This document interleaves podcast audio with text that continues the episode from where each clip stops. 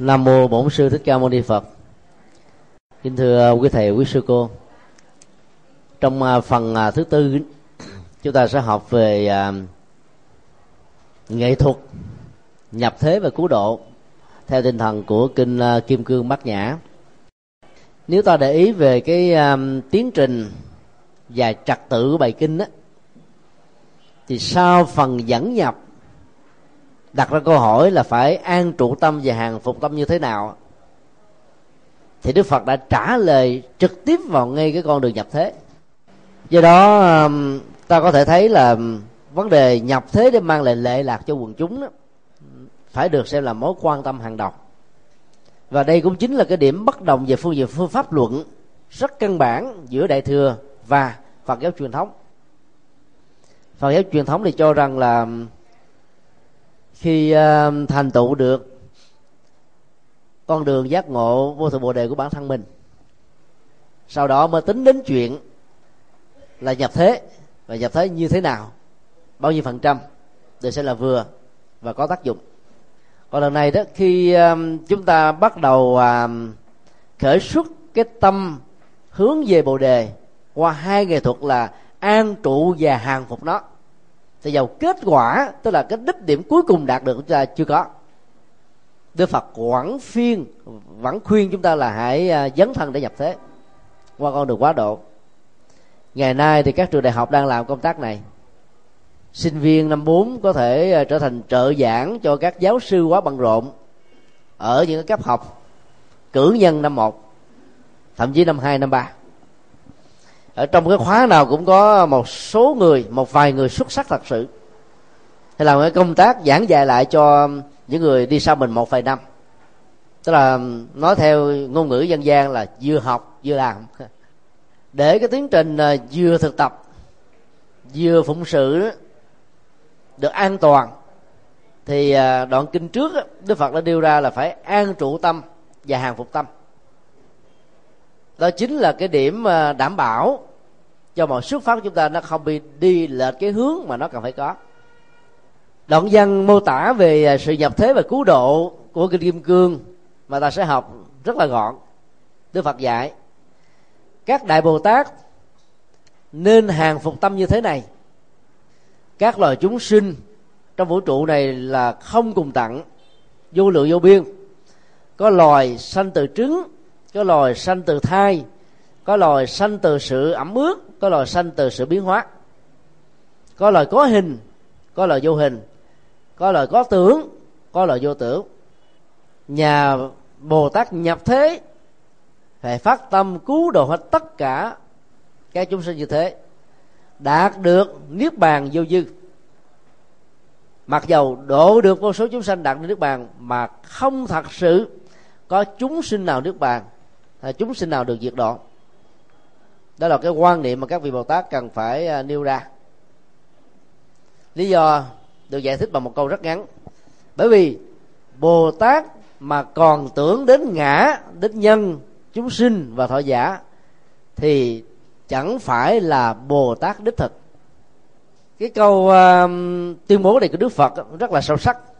Đặt ra chúng ta một cái khả thể hóa độ chúng sinh không phải là chỉ có vài ba người hay là hóa độ người hữu duyên mà đặt ra là cả con người, các loài động vật, thậm chí là có nhiều loại chúng sinh là chưa phát triển cái tưởng một cái trọn vẹn, tức là nói theo ngôn ngữ bây giờ, chưa phát triển ý thức một cái tuyệt đối. Vẫn nằm ở trong cái dòng từ trường của sự quá độ. Tiêu chí đặt ra càng lớn đó, thì à, chúng ta sẽ đi dễ dàng hơn.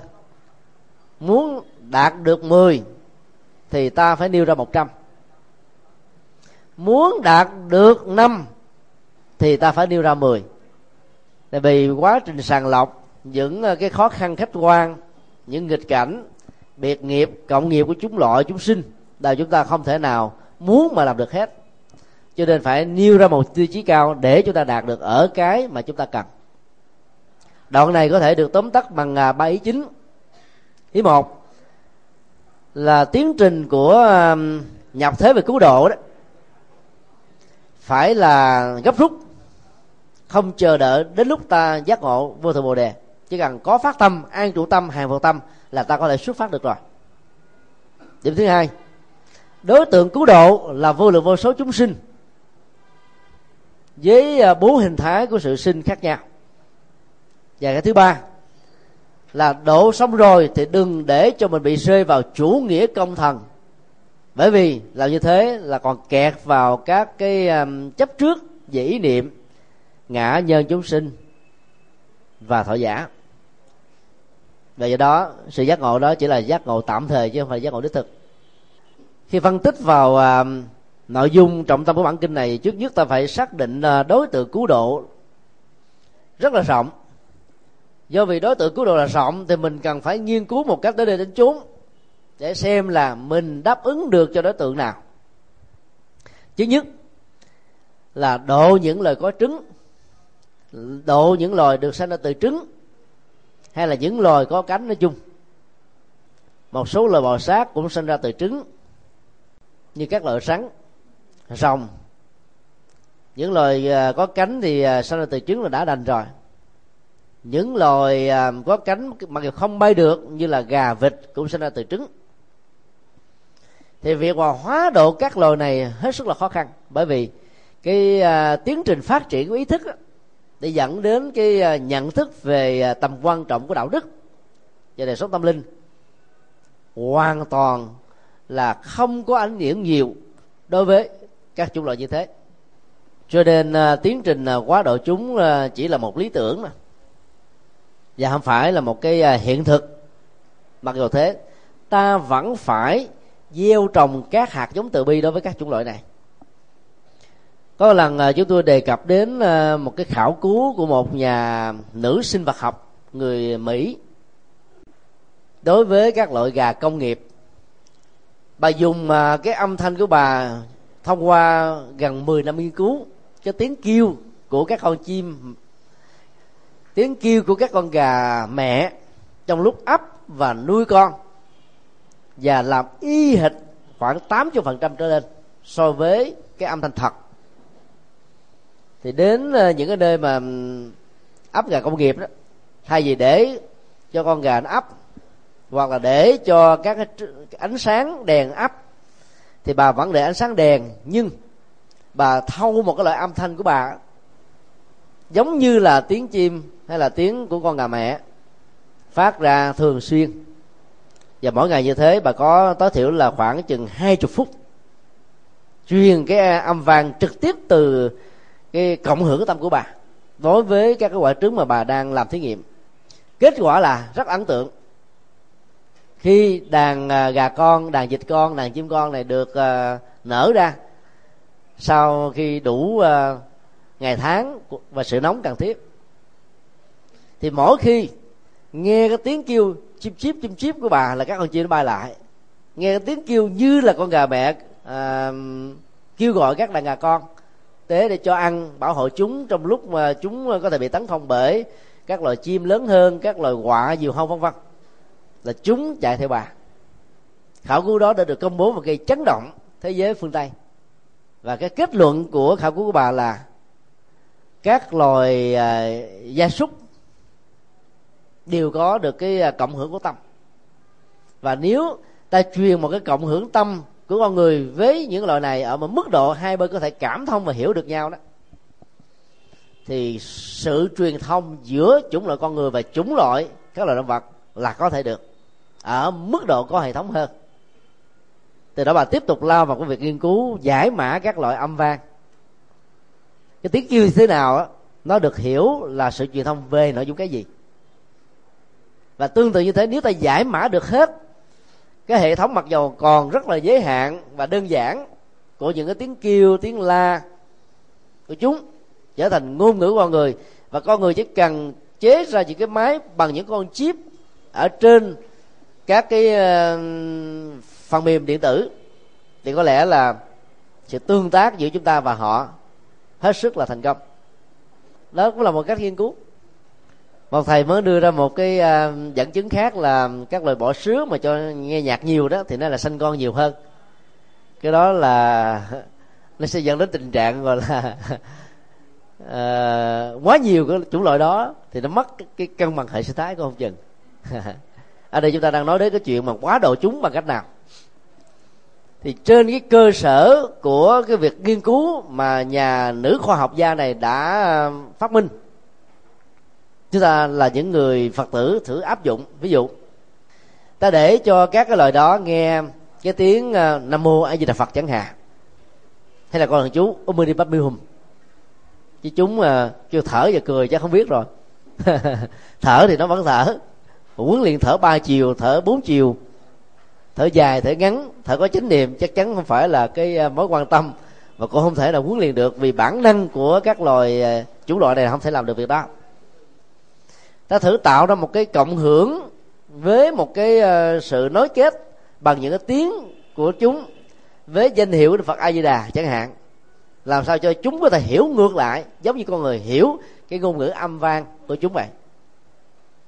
Thì trong suốt thời gian ờ, mấy chục ngày ấp, làm như thế, thì nhà sư chỉ cần để cái bát niệm phật được chùa hoàng pháp làm thôi.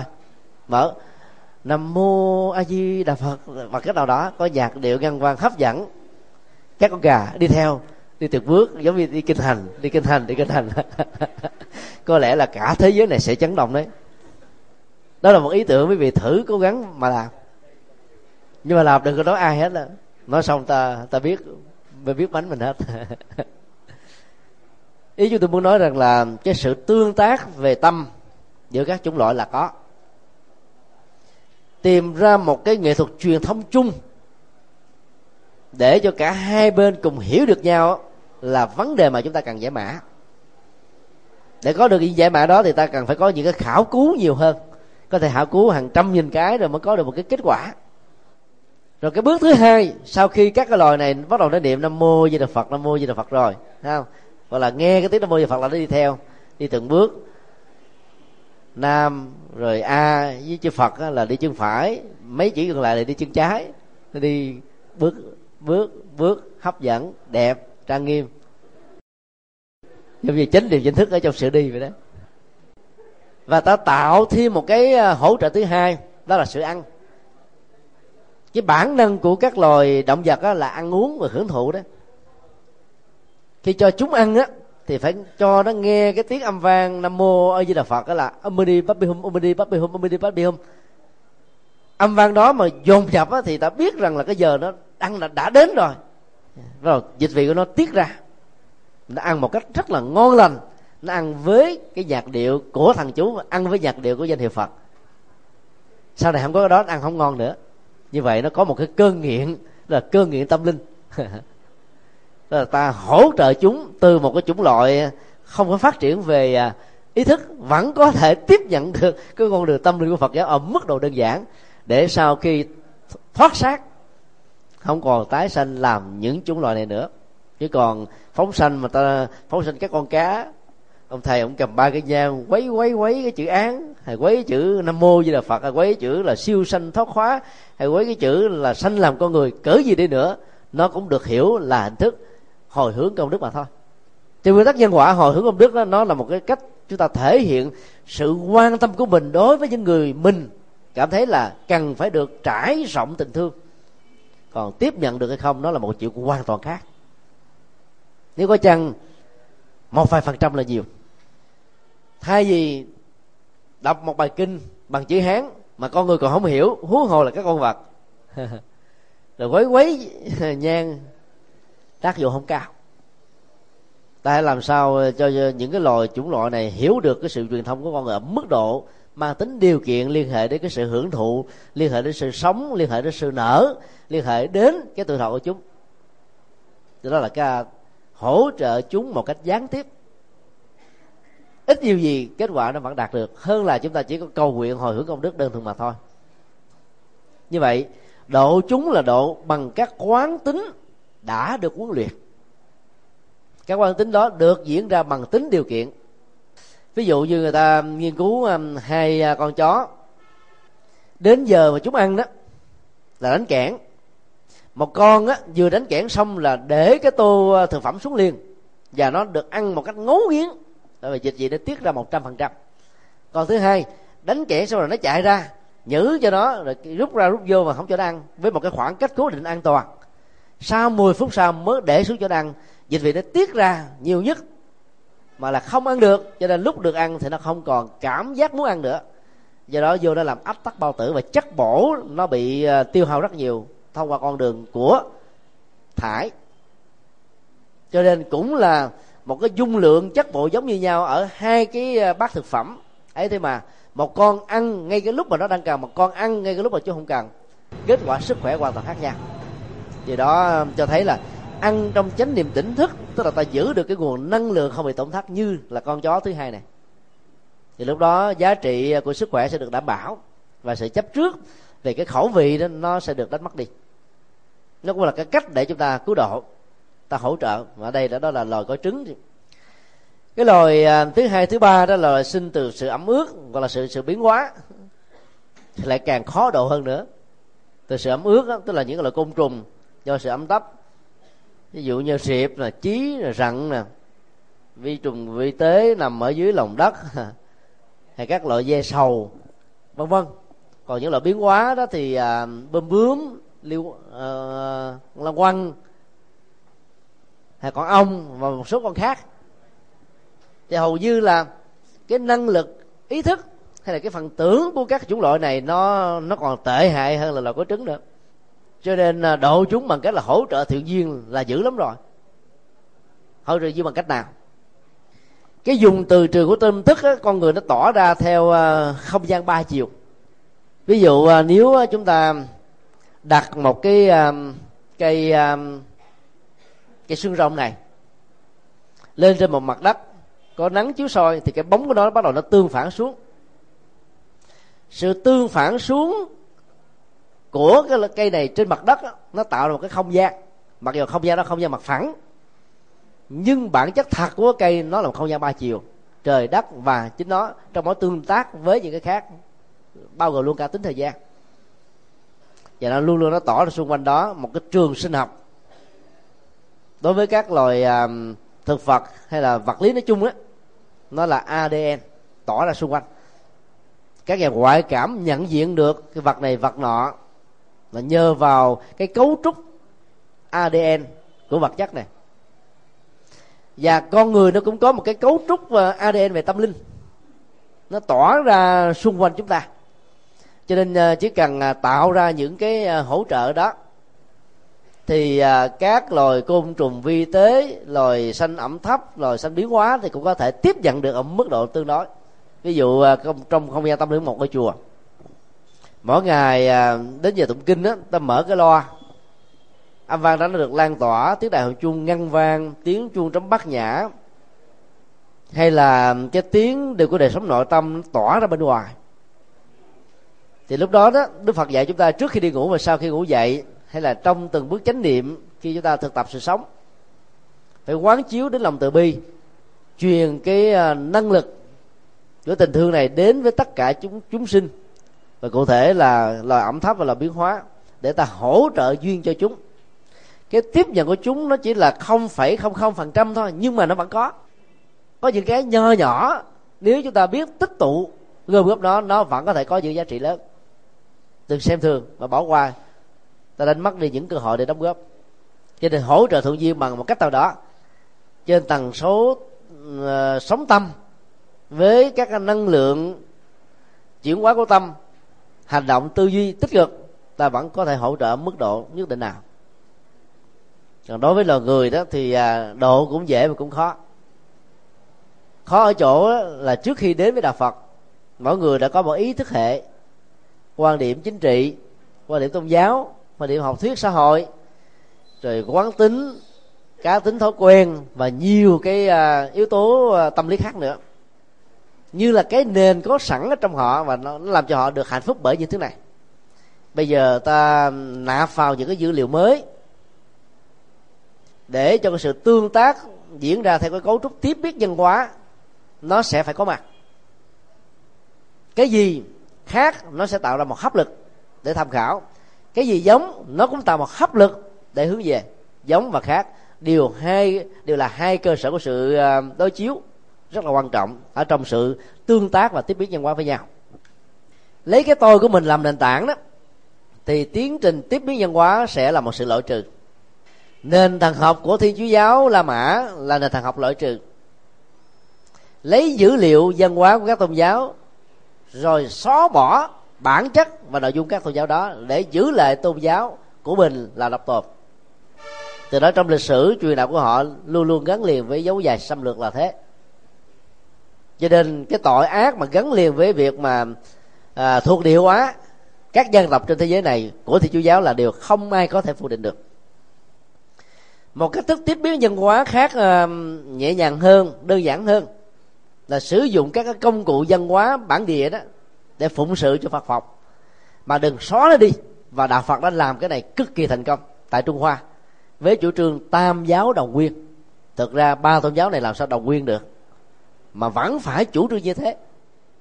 Để cho những người cực đoan của à, nho giáo, của à, lão giáo, một bên đó là dấn thân nhập thế vào xã hội và chính trị một cách cực đoan, theo công thức tề gia trị quốc bình tinh hạ. Còn một bên đó là từ tiểu ẩn cho đến đại ẩn không còn quan tâm, thiết màng tới gì đến xã hội với những diễn biến thân và trầm nó như thế nào. Thì đạo phật có đủ cả hai phương diện tâm linh này, và sâu sắc là vượt lên trên nó nữa là chủ trương đồng nguyên để cho những người có gốc rễ của um, nho giáo, có gốc rễ từ lão giáo vẫn có thể đến với đạo phật và học được những cái hay. Và từ đó họ có thể chuyển hóa. Nếu giữ lại ở trong tôn giáo của mình thì họ sẽ truyền nạp nội dung mới của Phật pháp. Và đây là một cái giá trị gọi là quan truyền Phật pháp rất là ấn tượng. Tại Việt Nam, trong thời đại nhà Lý và ngay cả thời đại nhà Trần, thì học thuyết và tam giới đồng nguyên vẫn được đề cao. Dân miếu mà chúng ta biết đến như là biểu tượng văn hóa của Việt Nam thời hiện đại, có đây đến cả ngàn được các vua phật giáo dựng lên. Nhưng nội dung lại tôn thờ khổng tử và là cái nơi đào tạo dân học, tuyển dụng các tiến sĩ lỗi lạc để phụng sự cho dân tộc lúc bấy giờ đó là một cái chủ trương cực kỳ à, có giá trị trong vấn đề tiếp biến văn hóa. Từ đó mà chúng ta đã tránh được những cái cuộc tương tàn giữa ý thức hệ của nho giáo đè lên đạo phật.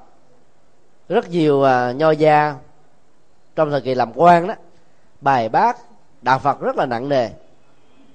Nên cuối cuộc đời khi về hưu đó, giác ngộ ra trở thành là một nhà sư hay là một cư sĩ lỗi lạc.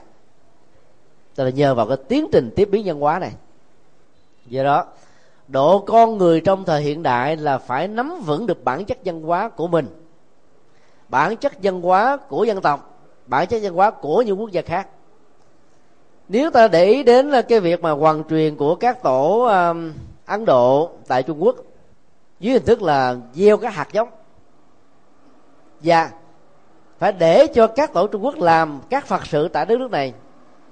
Kết quả quá độ mới thành công thì ở việt nam các tổ trung hoa sang hoàn truyền hỗ trợ đạo đức hỗ trợ tâm linh để giúp cho dân bản địa tức là người việt nam làm được phật sự chính bản thân mình.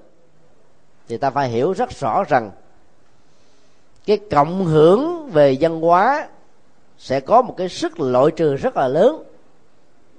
Không muốn để cho chúng ta tiếp nhận những cái ngoại lai hoặc là có tiếp nhận được nữa ở mức độ đơn giản thôi.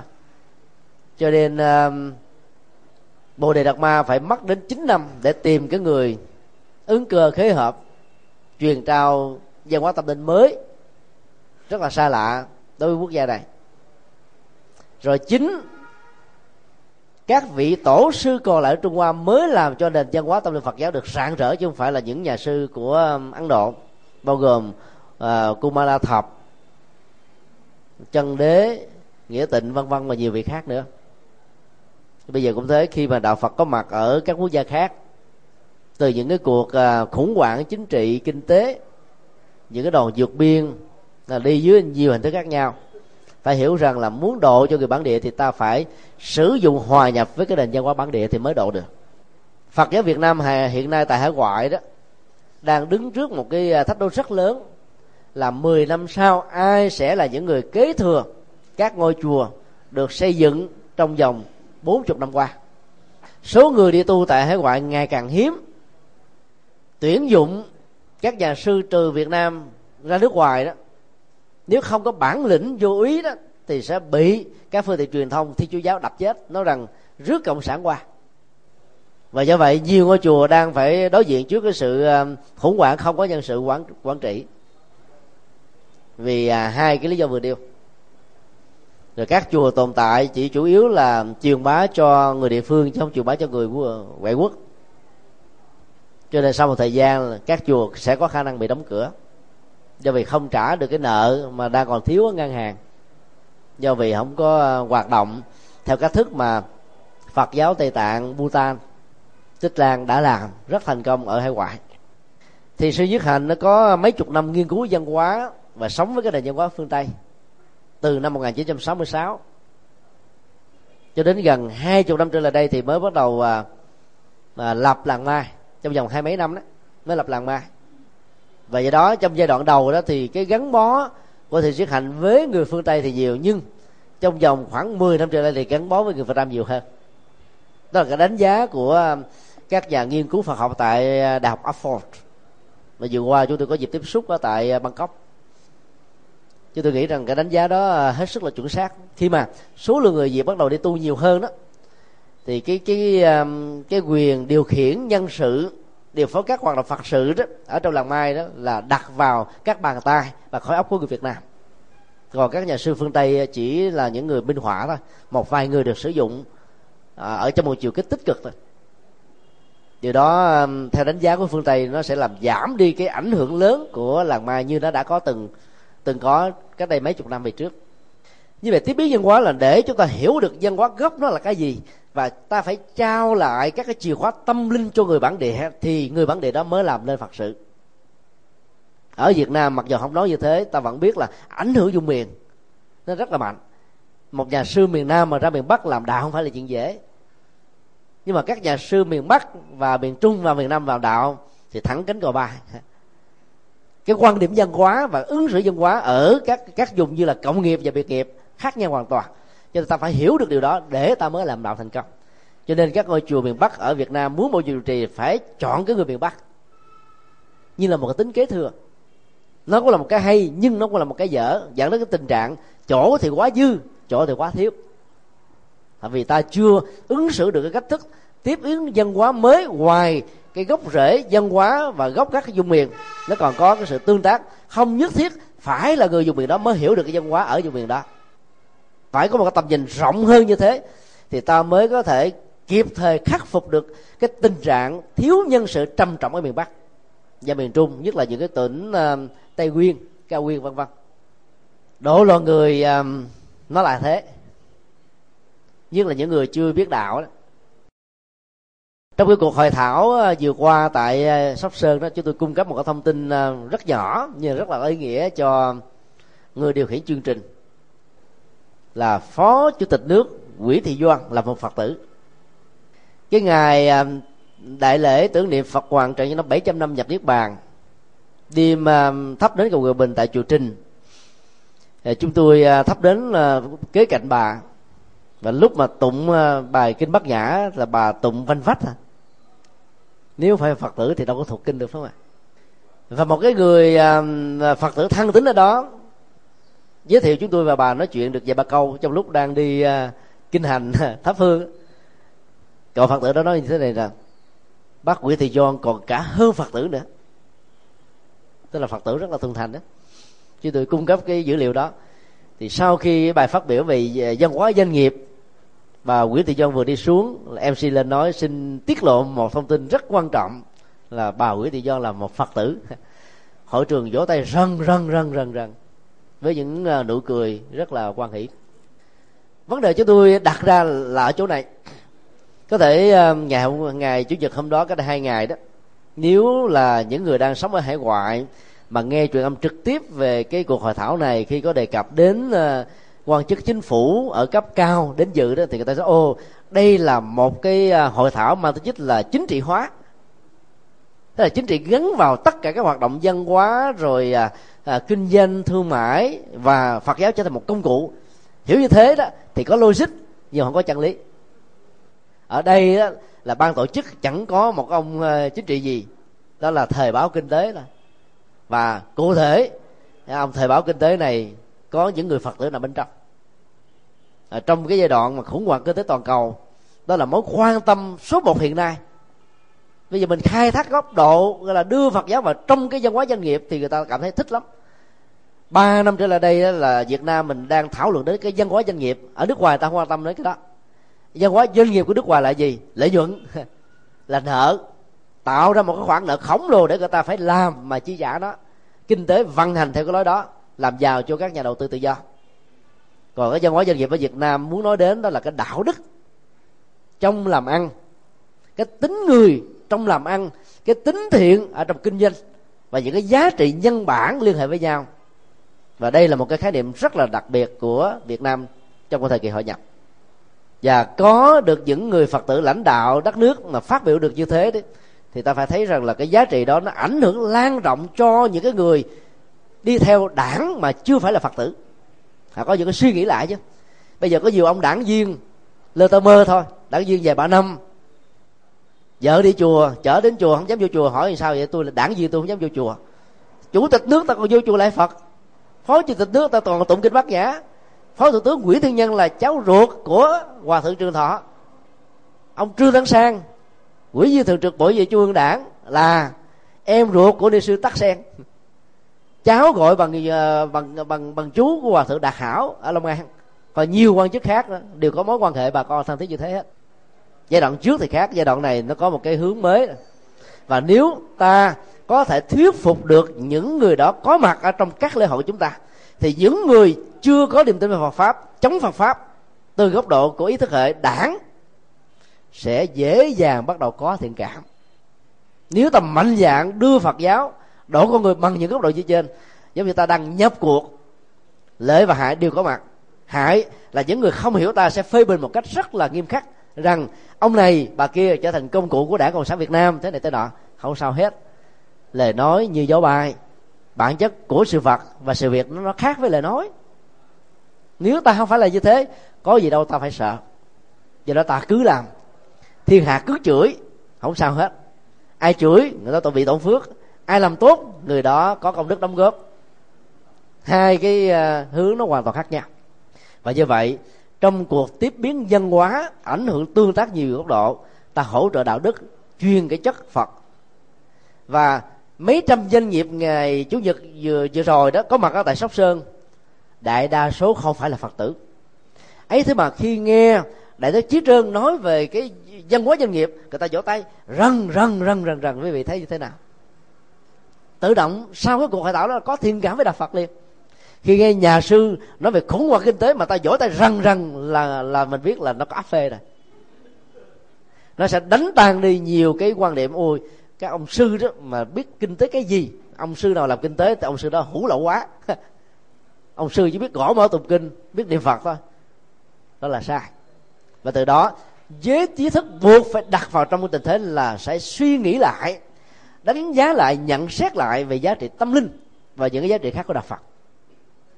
Do đó phải mạnh dạn tạo ra những cú sốc như thế thì ta mới có thể độ được con người. Mà kinh a di đà gọi là can cường năng quá bởi vì phong tục tập quán, ý thức hệ chính trị và nhiều cái rào cản khác nữa. Nói tóm lại, đối tượng được cứu độ mà bản kinh này đức phật nêu ra đó có khi đó là lời có hình, có tưởng, tức là có vóc dáng có thân thể như là con người, có ý thức rồi phát triển mức độ cao nhất, rồi có cái tổ chức của ý thức, có đạo đức, có lương tri, và có tâm linh. Thì đó là một cái loại chúng loại chúng mực ở mức độ cao nhất. Nhưng mà có những cái loại vô hình tức là ví dụ như các hương linh chết vô siêu, do bị chấp trước này nọ. Nhưng mà có những loại có hình nhưng mà không có tưởng, tức là phát triển một cách là 50% phần trăm, bảy mươi phần trăm. Ví dụ như các loài động vật.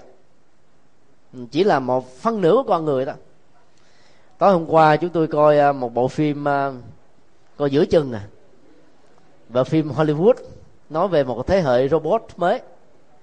Robot robot này đã có hình thù là người nam, người nữ, mang tới cách là giới tính thẳng ngồi.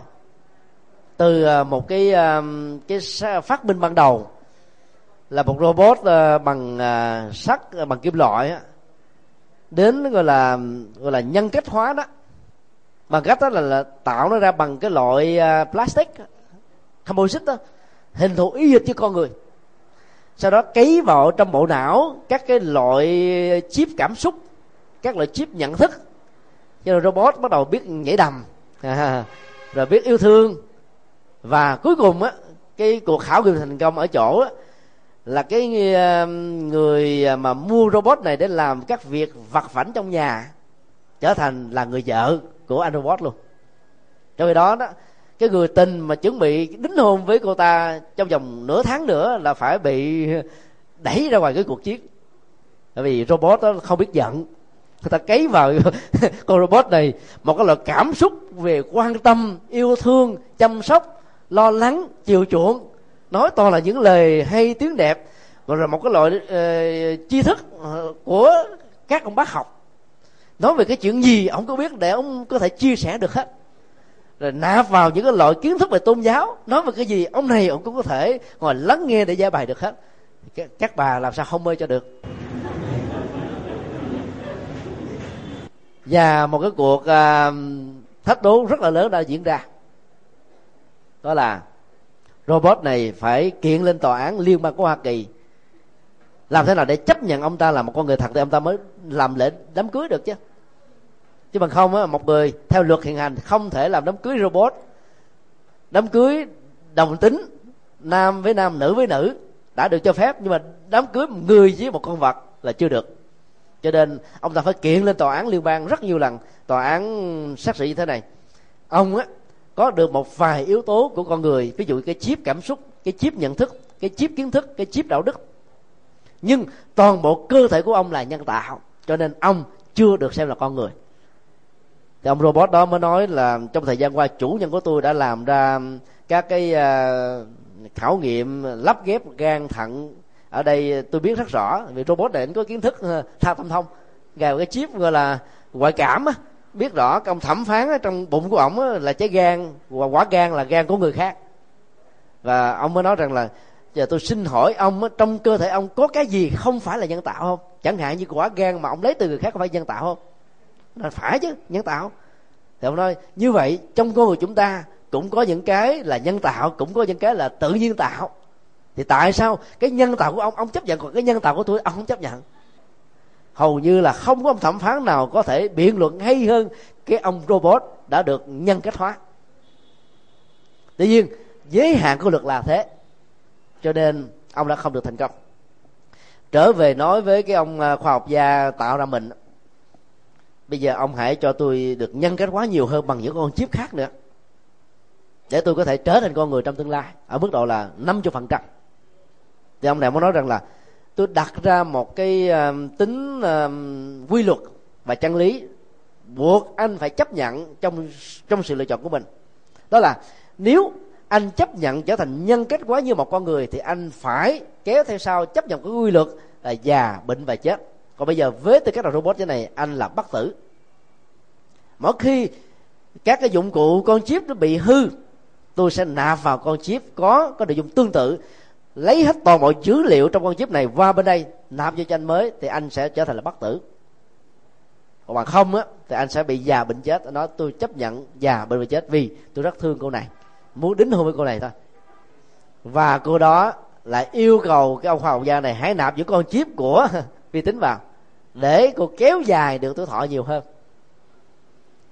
Cái chuyện khoa phim à, diễn tưởng này à, được diễn ra theo cái thời điểm á.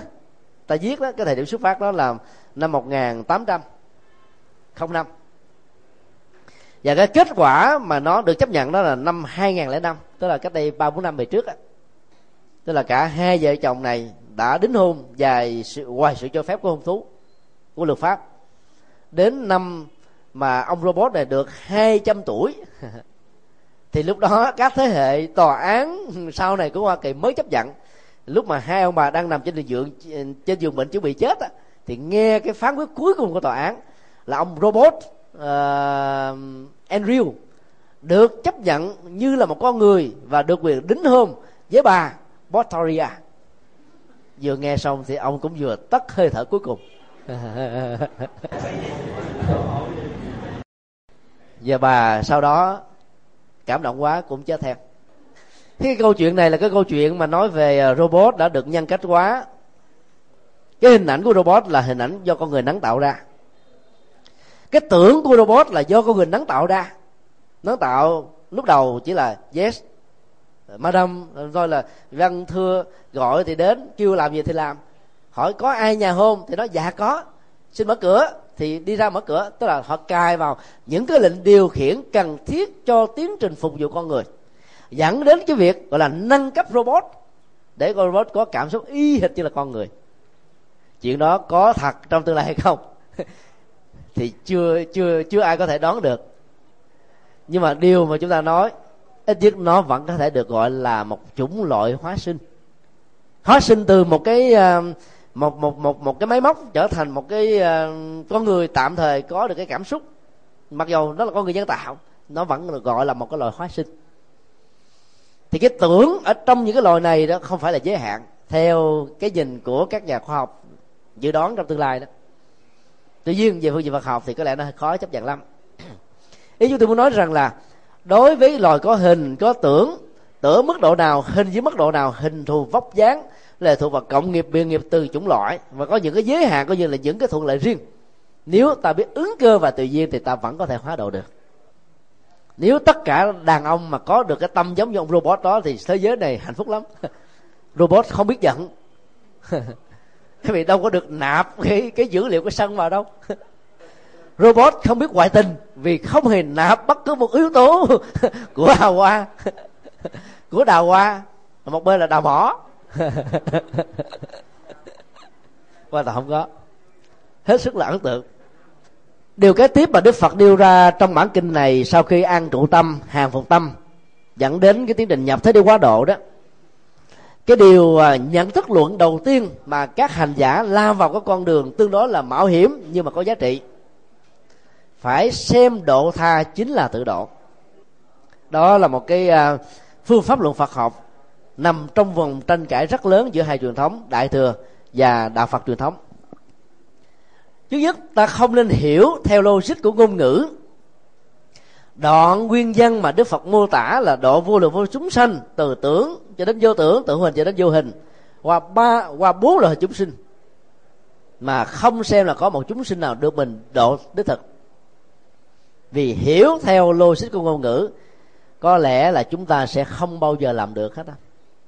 Với rất nhiều lý do. Thứ nhất, đức phật thích ca, người dạy chúng ta làm học thuyết này, dấn thân trên con đường này, có độ hết được người ấn độ đâu. Ngày độ chưa hết được cả miền bắc của ấn độ, bởi vì cái giới hạn của toàn cầu hóa lúc đó không có. Giới hạn của các phương tiện truyền thông lúc đó không có. Giới hạn của các phương tiện giao thông cho nên ngài không thể đi như chúng ta đi trong giai đoạn hiện tại. Vì đó ngài chỉ độ được một phần nhỏ của miền bắc mà thôi. Ngài còn chưa độ hết các chúng sinh huống hồ là chúng ta có thể làm được việc đó. Tuệ giác, tâm linh, giác ngộ giải thoát của ngài là cực điểm của nhân loại. Ngài còn không làm được với ba năng, ba bất năng. Thì huống hồ làm sao ta đạt được? Cho nên hiểu theo logic của ngôn ngữ chữ đen thì ta sẽ hiểu sai là phật dạy. Mà ở đây muốn nói rằng là phải lấy cái lòng từ bi làm nền tảng trong tiến trình dấn thân để cho việc độ tha. Phải được hiểu là tự độ. Và cái tự độ đó có cái quả không? Nó phải là kim cương bát nhã, chứ không phải loại là cái loại cái nhận thức thông thường. Nghĩa là trong lòng từ bi dấn thân phải luôn luôn để cho cái đèn của trí tuệ soi được nếu ta hiểu xe hơi là lòng từ bi, như là một cỗ xe quá độ. Thì cầm đèn đi trước xe ô tô thì cái đèn đó phải là đèn trí tuệ. Thì chúng ta mới không bị những cái phản ứng phụ, không bị gãy guồng nói chừng, vân vân. Ở đây ta có thể hiểu philosophy của ngôn ngữ là một công án mà tất cả chúng ta cần phải giải mã bằng sự thực tập và hành trì. Thì mới có thể hiểu được nó một cách đúng với cái ý mà đức phật muốn nói đức phật không thể độ hết tất cả vô lượng vô bi chúng sinh thì lấy đâu chúng ta độ được? Đức phật cũng độ nhiều nhất là con người và trong giai đoạn đó là con người ấn độ chứ chưa phải là những con người ở các quốc gia khác. Thì làm sao nói đến cái chuyện độ các chủng loại như là ờ, uh, quá xanh thấp xanh hay là nón xanh giới hạn đó là điều không ai phủ định. Cho nên ta phải hiểu dưới góc độ là phi logic của ngôn ngữ, hay nói cái khác, nó là một công án như vậy, độ tha, tức là tự độ đó, phải được hiểu là cái điểm xuất phát của tâm ban đầu. Nếu không có tâm xuất phát này thì ta không nỗ lực phấn đấu để có được tự giác. Và tự giác chính là cái phương tiện độ với hiệu quả cao nhất của nó. Lòng từ bi chỉ là chất xúc tác mà thôi. Đối với à, các nhà phật học nam tông đó, thì tự giác được xem là cái mối quan tâm hàng đầu đối với các nhà phật học đại thừa, thì lòng từ bi được xem là quan trọng. Bố thí là một phương diện của lòng từ bi. Lục độ ba la mật bắt đầu từ bố thí, nhưng mà kết thúc ở trí tuệ. Do đó, trí tuệ bố thí nó được xuyên suốt bằng một sợi chỉ của sự phát tâm ban đầu và cũng là phát tâm cuối cùng. Đây chính là một công án rất lớn. Nếu ta hiểu mỗi một con người hay là mỗi một cái hữu thể sinh vật là một chủng loại chúng sinh được thay đổi thông qua cái tiến trình suy nghĩ hay tư duy của chúng loại đó, thì quá trình tư duy sẽ làm cho mọi chúng loại được nâng cấp. Nếu nội dung tư duy đó là về cái thiện, cái đạo đức, cái tâm linh, cái tốt, nói chung. Hiểu các chủng loại này ở một góc độ à, công án hay là một góc độ à, biểu tượng, thì có thể hiểu. Ai có những cái tư duy về con người, về tính người, tính nhân văn, tính đạo đức, tính văn hóa, tính tâm linh thì người đó được gọi là thai sinh. Như vậy, trên thực tế, toàn bộ con người là thai sinh, nhưng nội dung nếu không chuẩn mực được các cái giá trị nhân phẩm con người vừa điêu thì người đó vẫn được gọi là động vật sinh thôi, chứ không phải là thai sinh như là con người. Tức là lấy cái thước đo của tư duy nhận thức làm nền tảng, thì cái sự ứng tiếp của nó trên nhiều chiều cái khác nhau là điều mà ta không thể phủ định được ví dụ, ta có những cái loại tư duy như là cái kiểu con chim. Tức là nhận thức nó rất là cạn cợt, thấy rất là thiển cận. Không có chiều sâu, không có chiều xa, không có tương lai, không có những cái tương tác xã hội. Tư duy loài chim như thế được gọi là đạn nõn sinh. Thì giàu là con người, nhưng mà cái tầm mức nhận thức vẫn là ở các loài có cánh là hết rồi. Tư duy là bướm. Bướm thì hạnh phúc của nó là được vườn ở trên những vườn hoa ba chỗ này đậu chỗ kia. Nét đẹp của nó là một sự hấp dẫn nhưng cũng là có cái cái chỗ mà làm cho nó bị dướng lại. Cho nên chủ nghĩa hình thức đó là một cái um, một cái um, trở là nghị lực rất là lớn đối với tự thân của uh, các chủng loại. Và nhất là cái tôi bám vào cái đó sẽ làm cho chủng loại đó tồn tại hình thức này một cách lâu dài mà không tiến lên các chủng loại khác cao hơn bằng cách là nâng cấp nhận thức. Như vậy ai có cái tánh um, bay bổng về à, phát minh sáng kiến sáng tạo tư duy. Để tạo từ một cái này ra một cái khác thì người đó được gọi là những người có cái um, trình độ tư duy hóa sinh. Ví dụ như các khoa học gia viễn tưởng đó nắng tạo ra các robot. Bây giờ robot trong giai đoạn này mới là robot phục vụ việc gia đình thôi. Còn cái bộ phim khoa học viễn tưởng cái đây mấy năm đó nó đặt ra một cái tương lai dài trăm năm sau.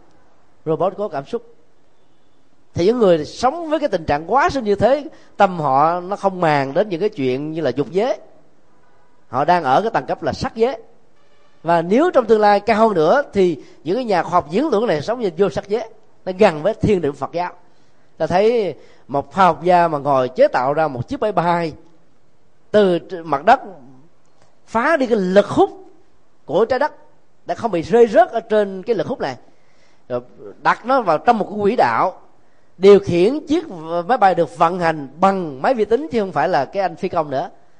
Ta phải nghĩ rằng là cái đầu của cái ông khoa học gia đó hết sức là vĩ đại chứ không phải là người bình thường. Tức là mức tập trung và định của họ khá cao. Cho nên chỉ cần chuyển qua cái mục đích của tâm linh là có thể trở thành một thiền sư rất tiếc là họ chuyển qua mục đích của danh, mục đích của lợi nhuận, mục đích của những cái giá trị vật chất, cho nên họ vẫn còn nằm ở trong sắc giới thấp xanh đó là những cái điều kiện ẩm thấp từ vật này nó tạo ra vật kia từ vật kia nó thay đổi lại đến vật nọ. Tất cả cái đó là một phương diện khác của quá sinh đó. Thì những cái tư duy um, gọi là cơ hội đục nước béo cò thì được gọi là tư duy thấp sinh tức là lợi dụng vào một cái gì đó.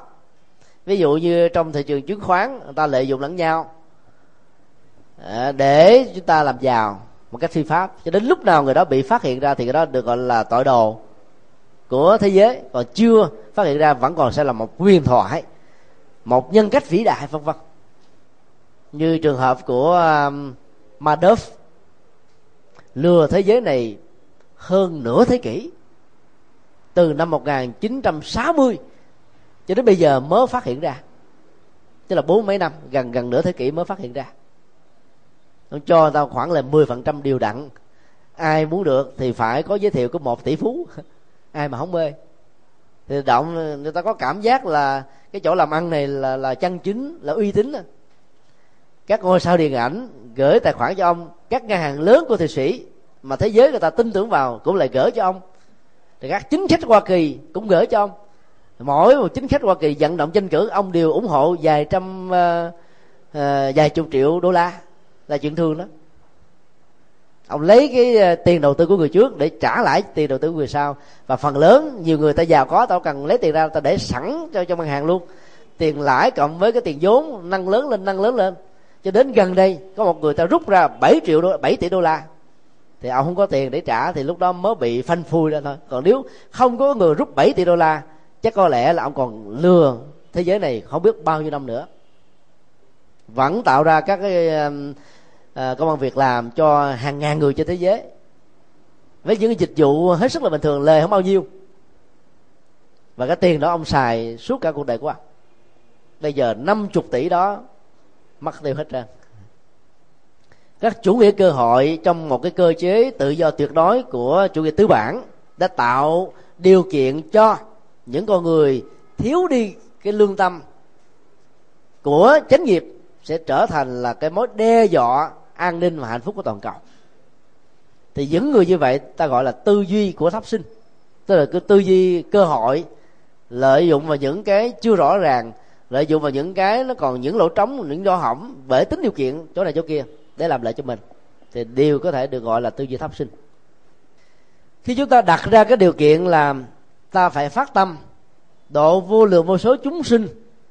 Thì phải hiểu, mỗi một loại chúng sinh đó được hiểu ngang với một tầng cấp tư duy về nhận thức. Và độ các chúng sinh đó ở mức độ công án, ta có thể hiểu đó là vượt qua tất cả các tưởng vốn gắn liền với một cái chấp trước nhất định nào đó. Hành giả mà vượt qua được các tưởng này hành giả được xem là giác ngộ và giải thoát. Chứ không phải đức phật khuyên là độ hết tất cả cái đó, sao độ hết nổi? Hàng nghìn đức phật, quá khứ hàng nghìn đức phật hiện tại, vô số các đức phật vị lai có đổ cỡ nào đi nữa, thì bốn chủng loại sinh vật vẫn như thế mà ngày càng phát triển. Nếu chúng ta có dùng một cái từ mới, động vật mãn từ cái nạn mà, cái nạn mà số lượng các chủng loại động vật ngày càng quá nhiều đó, thì không phải là cái từ ờ, quá đáng. Nếu so với cái từ nhân mãn trên hành tinh của chúng ta, với cái cấu trúc hệ sinh thái, với các cái nguồn à, thiên nhiên vốn có có thể chu cấp sự an toàn tính mạng trong một ờ, giai đoạn nhất định nào đó thì các chủng loại khác cũng đang bị, gọi là, dư thừa. Một số thì bị tuyệt chủng, một số khác thì phát triển quá lớn. Do đó độ tất cả chúng sanh được hiểu là vượt qua tất cả các tưởng gắn liền với các hệ quả chấp trước. Vượt vọng tưởng được hiểu là sự thành tựu của hàng phục tâm. Chiến thắng nó được xem như là sự ăn trụ. Và kết quả là tất cả chúng ta vượt qua khỏi sự loạn động tội giác được phát sinh, như là mây mù đó, được đánh tan thì bầu trời bắt đầu hiển hiện và có mặt khắp mọi nơi mọi chỗ vấn đề được đặt ra là độ bằng cách nào? Tức là đề cập đến phương pháp luật. Muốn độ thì ta có thể dấn thân để làm được liền. Mà muốn độ có kết quả thành công ở mức độ cao đó thì ta phải có phương pháp.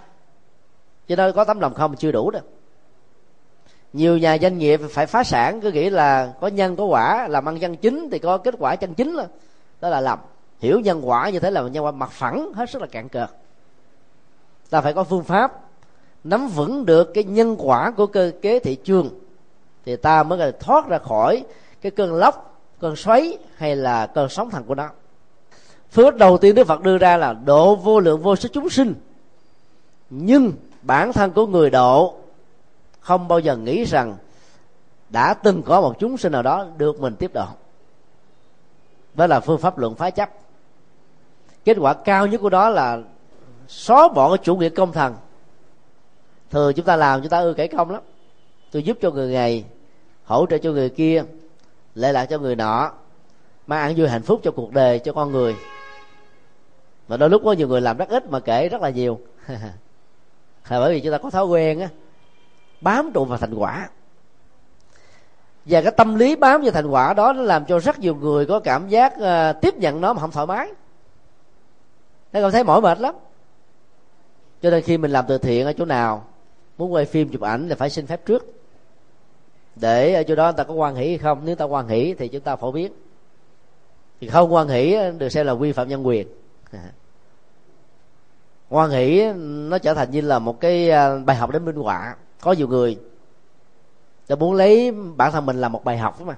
Cho nhiều khác noi theo.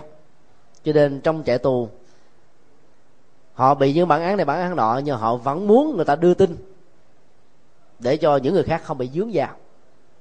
Hiệp gà ở hà nội là một à, nghệ sĩ sân khấu cười, nổi tiếng à. chứ hút à, một tép ma túy bị bắt giữa đường, đang chạy xe, anh ghiền quá anh ngừng lại hút. Cảnh sát tưởng là xe bị hư, tính lại hỗ trợ, lại đó phát hiện hút bắt luôn. Cảnh sát đó đâu biết đó là hiệp gà đó. Dẫn vô chợ tù rồi mới biết hiệp gà. Tại bởi vì các tù nhân nhận dạng ra ảnh, coi biết bao nhiêu cái gala cười của ảnh. Do đó báo chí, rồi thông tin đưa biết bao nhiêu. Chẳng những anh không có mặc cảm, mà anh còn phát biểu rằng là các anh chị em hãy lấy tôi là một bài học. Nhất là các chị em dân nghệ sĩ khi mà đạt đến đỉnh cao của danh vọng rồi đó. Thì những cái tràng vỗ tay, những cái tiếng đèn lập lòa và những cái mà tung hô dạng tới trên các phương tiện truyền thông nó không còn đủ áp phê nữa và ta có khuynh hướng là tìm những cái áp phê cao hơn. Đó là cái phê ảo giác bằng ma túy này thế giới điện ảnh là thế giới bị chết vào trong cái này nhiều lắm. Cái danh vọng người ta cao quá rồi, ta muốn tìm cái khác áp phê hơn. Và hiệp gà đã muốn lấy mình làm một bài học. Cho nên cái ngày mà anh ta mãn hạn tù cách đây khoảng chừng à, hơn một tháng thì nhiều văn nghệ sĩ và nhiều ông bầu tới để mà rước ông về. Do đó phải làm sao độ cho người khác mà để cho người khác không bị cái mặc cảm rằng mình là một cái người bị lệ thuộc, một cái người đang tiếp nhận những viện trợ, vân vân và vân vân. Đó là cả một cái nghệ thuật. Cho nên à, trọng tâm của bản kinh này bằng à, nhận thức tự giác là giúp người khác, để cho người khác tự vươn lên. Người khác người khác đó có thừa nhận thành quả được giúp này hay không là chịu của họ. Họ sẽ bị mất nợ với nhân quả, còn bản thân mình đừng có mang tới. Là giúp như thế là giúp vô tư mặc dù là gọi là vô tư, thì nó không có nghĩa là ta không làm có bài bản gì hết. Làm bằng cách là rải thóc xuống ruộng.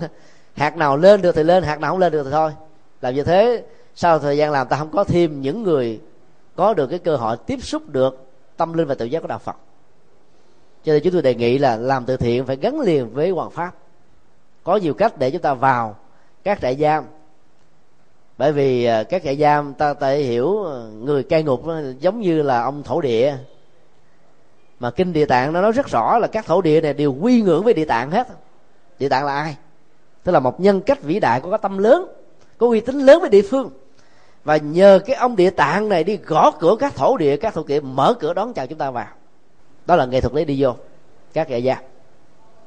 Mỗi người tự tìm cho mình ông địa tạng khác nhau, để gõ cửa thì khi đi vào như thế đó bằng cái con đường của hoàng pháp gắn liền với uh, văn nghệ.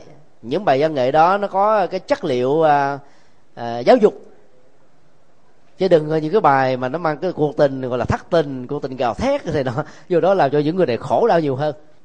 Những bài đó nó phải ờ, những bài nói về à, về tác hại của tiền tác hại của những đời sống bê tha rồi à, những cái lối sống không có quan trọng về tương lai, hoặc là những cái cuộc tình chung thủy, hay là tình yêu quê hương, dân tộc, rồi sự hiếu thảo đối với cha mẹ, rồi cái mối quan tâm của mình với những người thường, tức là những cái tinh thần dấn thân phụng sự đó, ta mời gọi các ca sĩ ca những bài như thế.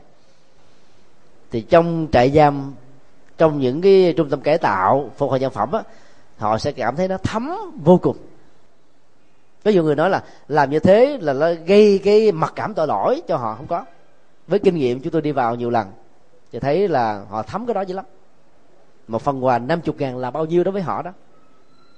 Cái cái cái cái, cái quà về tâm linh á cái phần mà mình mang đến những cái kiến thức Phật pháp để giúp cho họ vươn dậy vượt dậy được á là cái cần thiết. Cho nên phải làm sao giúp cho họ được độ mà không nghĩ rằng là họ là nương vào mình để được như thế thế kia. Thì cái mặc cảm đó nó sẽ được vơi đi rất là nhiều kế tiếp là ta đừng nên kẹt vào cái tôi của chủ nghĩa công thần. Tức là ngã tưởng đó, ở mức độ cao nhất của nó. Hay là vi tế nhất của nó. Nhiều người có thể ờ, bên ngoài tỏ vẻ ra là không bị dướng như bên trong là hãnh diện tự hào ngầm. Cái này mới nguy hiểm á. Cái ngã tưởng ngầm mới là mấu chốt của các vấn đề. Nó ngầm ở mức độ nào đó có thể cho phép quá cái mức độ cho phép, nó sẽ nổ bung ra ở mức độ nguy hiểm hơn. Mình làm nhiều quá mà không ai nghĩ đến câu mình, không ai tán vô mình hết. Không ai khen tặng mình gì hết rồi, riết mình chán quá, bỏ luôn làm làm nữa. Vì cái ngã tưởng này chưa được chuyển hóa.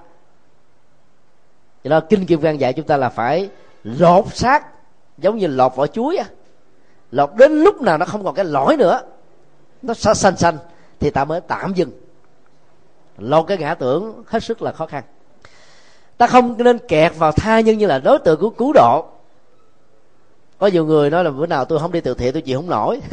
Tức là ghiền cái người được mình giúp. Dĩ nhiên nó cũng là một cái tốt là bởi vì ta thấy nỗi khổ niềm đau của người khác ta chịu không nổi. Ta phải đi. Kẹt vào tha nhân đi đối tượng cứu độ. Nếu lúc nào không có mình giái phật giái trời cho có, có được điều kiện cứu độ. Như vậy giái cho người khác bị bắt. do đó đức phật uh, trong uh, tư tưởng của um, bồ tát giới đó dạy chúng ta những người tu không nên làm những cái nghề tức là cái nghề công thọ đó. Nghề công thọ chẳng lẽ giờ mình đi giái cho mình uh, mua may bán đắt? Điều đó gián tiếp hiểu ngầm là giái cho người nào đó chết sớm. Vậy chết sớm như thế là ta lệ thuộc vào đối tượng khác để cái nghề nghiệp của mình nó được phát triển những người mà bán à, thực phẩm mặn đi, ví dụ những nhà hàng mà giết ốc, cua, tôm thủy hải sản á, một ngày như thế không biết bao nhiêu chủng loại sinh mạng đã bị chết đi. Thì ngày nào họ cũng cúng phật, nếu họ là phật tử. Họ cũng cúng trời, nếu họ tin thượng đế, thiên chúa, vân vân. Nếu họ là đạo à, nhất thần, và mong cho à, công việc làm ăn nó được khám khá, cơn khủng hoảng tại trên toàn cầu vẫn không ảnh hưởng đến cái chuyện ăn xài. Thì dễ dàng người ta đến ăn nhiều thì cái chết nó được nhiều hơn như vậy là lệ thuộc vào đối tượng. Để mà mình có được điều kiện để mình mình đi làm từ thiện, thì cái này ý nghĩa của nó nó không nhiều lắm đâu. Cho nên đừng nên kẹt vào thai nhân duy đó từ được cứu độ. Thực tập như thế thì hành giả sẽ vượt ra khỏi sự kẹt vì nhân tưởng. Ngã tưởng là cái tôi ngấm ngầm hay cái tôi công khai. Nhân tưởng là cái cái chấp trước vào đối tượng. Buộc phải có, không có là mình chịu không nổi. Như vậy nó làm tổn thất lòng từ bi và nó làm bị mai một tự giác đi. Tình huống kế tiếp là đừng nên kẹt vào chúng sinh như là tổng thể tương tác của tiến trình cứu độ. Tức là chúng sinh tưởng. Nhân tưởng là một con người cụ thể nào đó, một đối tác, hay một vài đối tác. Còn chúng sinh tưởng là tổng thể đối tác. Mà kinh này nói là độ vô lượng vô số chúng sinh. Lời có tưởng, lời vô tưởng, lời có hình, lời vô hình. Lời thai, lời thấp, lời hóa ờ, lời nõn vân vân đừng kẹt vào bất cứ một chủng loại nào như thế. Và do đó, chúng tôi đã đề nghị ở phần trước là xem cái phần mà độ vô chúng sinh là độ các cái tưởng ta vượt qua các cái cấp độ nhận thức từ thấp đến cao, từ phàm đến thánh ở mức độ cao nhất của nó. Cuối cùng là ta không nên bị kẹt vào thời gian như là chu kỳ, như là định kỳ, như là giai đoạn, như là hạn kỳ trong ba thời. Lúc đó ta được gọi là vượt qua thọ giả tưởng. Thọ giả là mạng sống đó thọ giả là tuổi thọ là mạng sống. Có rất nhiều người kể công là tôi đã gắn bó với cuộc kháng chiến này đến ba chục năm.